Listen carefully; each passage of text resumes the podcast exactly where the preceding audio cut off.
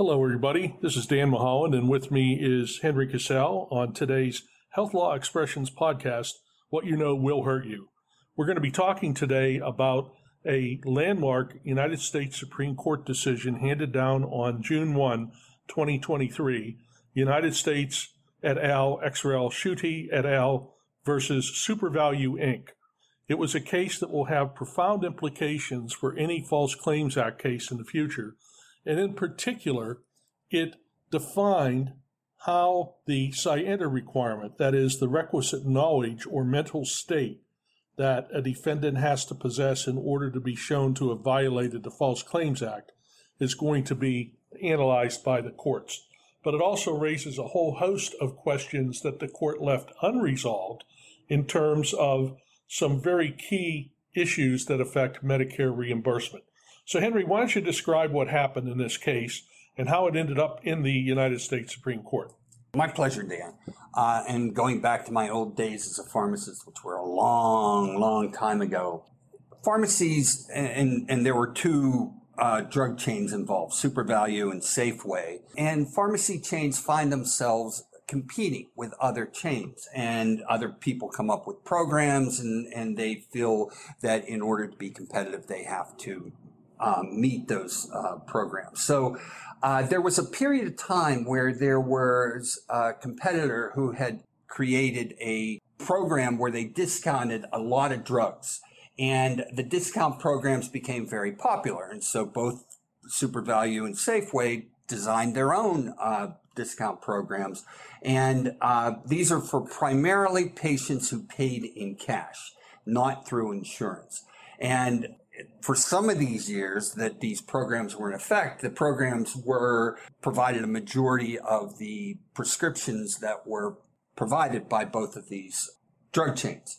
The example that was given in the court was in one that for one particular drug, the uh, if you were in this discounted program, you paid ten dollars for 94% of their cash sales for a 90 day period were for $10. But when it came to charging the Medicare program, Medicare paid on a different process. They paid the usual and customary price. And so the usual and customary price for those, that same drug for that same period of time was $108. So they billed Medicare 108 bucks when they were paying, uh, when, when patient, private pay patients who were in one of these discounted programs were paying $10. So the question is, how do you justify that differential in um, the amount that you're seeking payment from Medicare and versus what you are seeking payment from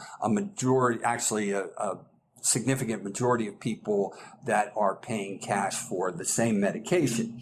And the justification goes back to a 2007 Supreme Court case called Safeway Insurance Company of America versus Burr. And in this case, now this case did not involve the False Claims Act, involved the Fair Credit Reporting Act. And it was a different Safeway. And, and yeah, this is not, totally I'm sorry, it's Safeco, Safe not Co. Safeway. So uh, the Safeco case was the 2007 Supreme Court case that uh, was used as the justification for the defendants in this case, for both drug chains in this case. What they did is they were able to say to the Seventh Circuit, look, federal the, the federal agencies at issue, the, the ones that we build for these medications, always have the right to come back and say you you billed us too much or we, we should not have been paid. We should have only paid the same amount of the discounted what private pay patients, cash payments were uh, paying in one of these discount programs. But when it comes to the False Claims Act, the False Claims Act was never intended to be used in this manner. Under the Safeco case, uh, again, decided by the Supreme Court in 2007, in order for the False Claims Act to have been violated.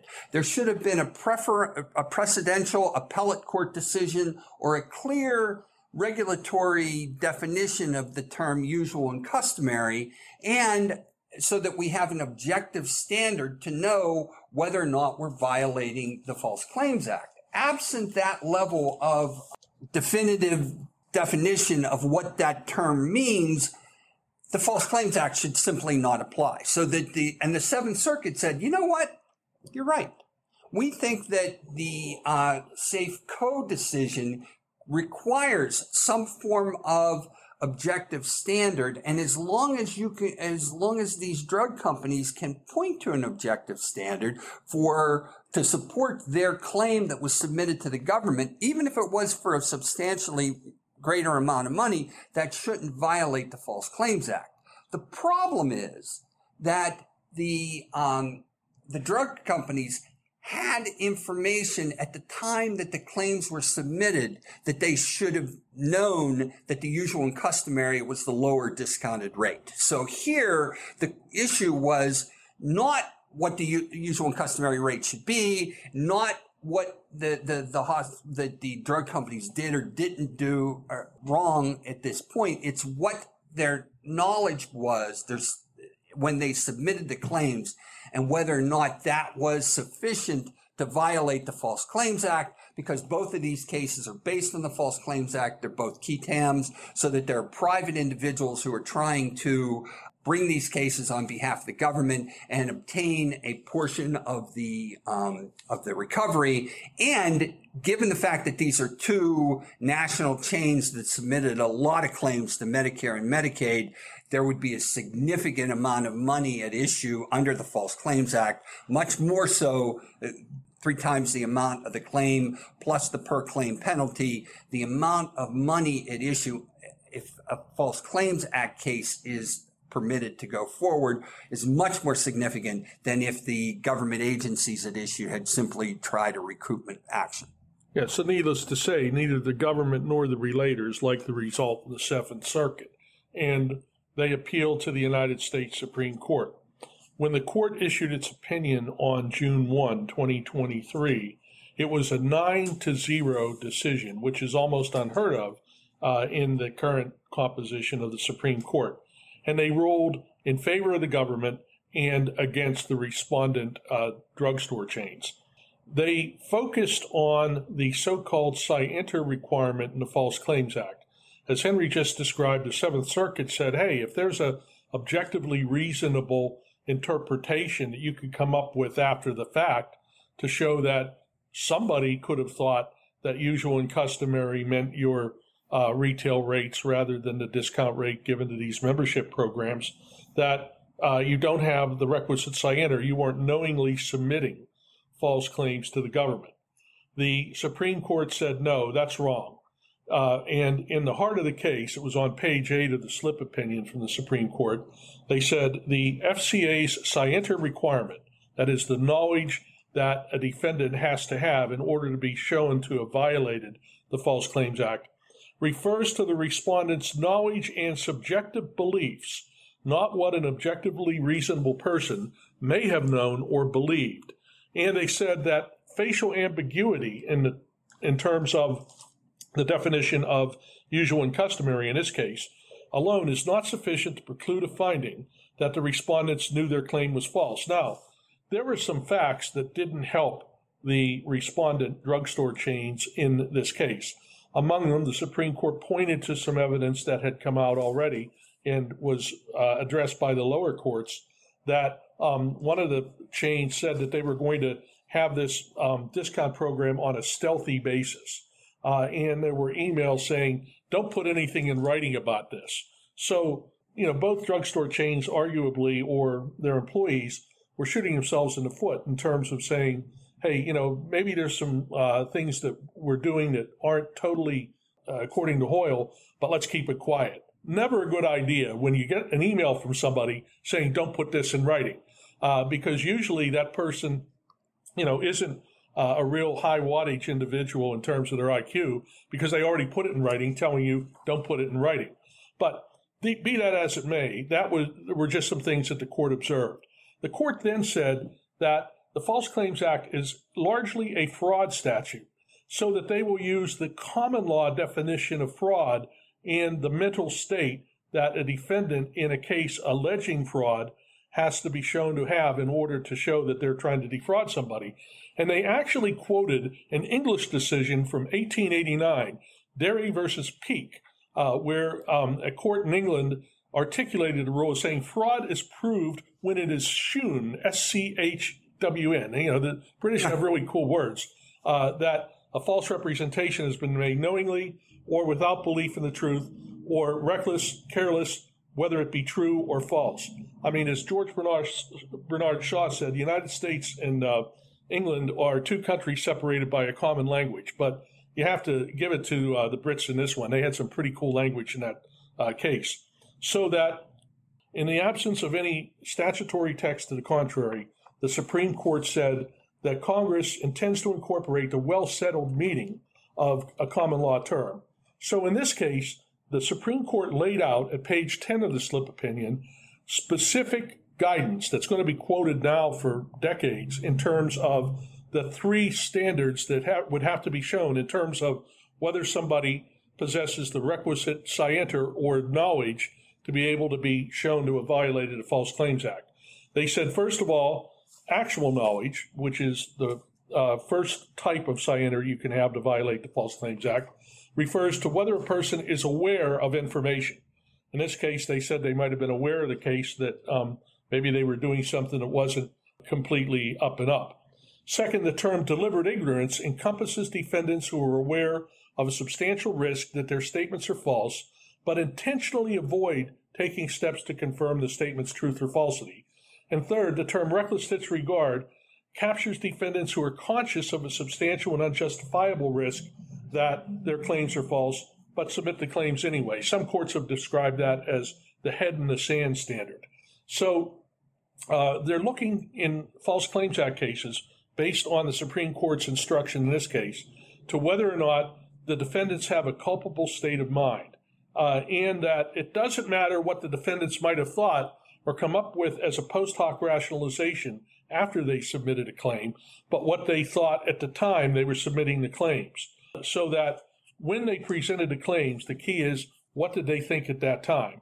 And this, they said that the Seventh Circuit uh, was wrong because um, it, it's not a question of what other people might think was an honest mistake, but rather the subjective judgment of the individual submitting the claim. So the court summed it up by saying under the False Claims Act, petitioners can establish scienter by showing that the respondents either actually knew that their prices were not the usual and customary prices when they reported them to the government and submitting claims to Medicare and Medicaid, and that they were aware of substantial risk that their higher retail prices were not usual and, customary, and intentionally avoided learning whether those reports are accurate, uh, or that they were aware that there was a risk but submitted the claims anyway.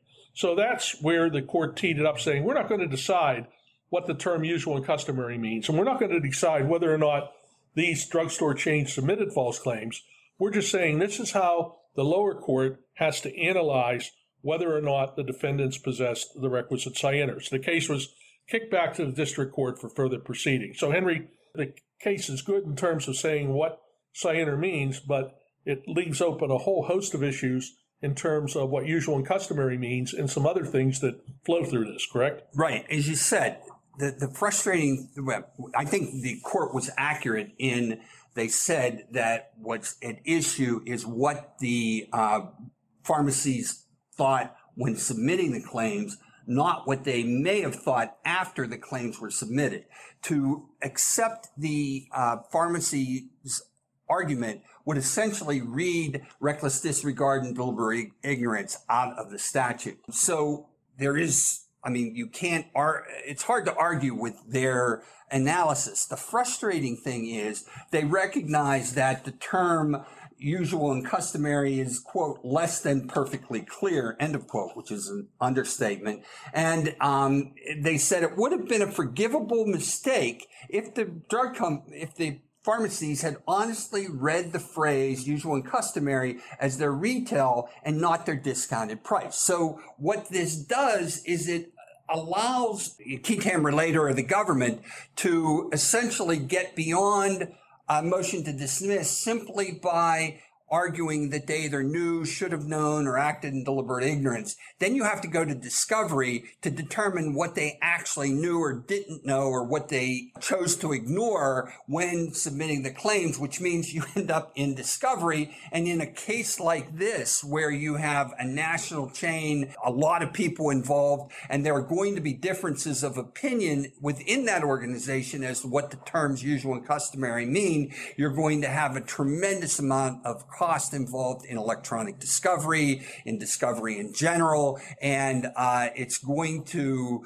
open a lot of healthcare organizations that discount anything for one company and maybe not the government uh, because they have an honest belief that by charging what they're charging, their claims to the government are accurate, but they're going to have to prove that, which creates a lot of potential cost and, and aggravation. And as many of the amicus briefs pointed out, if they had gone with a standard that the False Claims Act should only be violated if there was a clear standard and it was uh, sub- and the claims were submitted in violation of that clear standard. It could have cut down on the number of qui tam suits and False Claims Act cases, but that's not what this case was about. That weren't that that's not the facts in this case, and that's not what the Supreme Court held. Yeah, example as to how this case may have opened the floodgates for a lot more qui tam activity.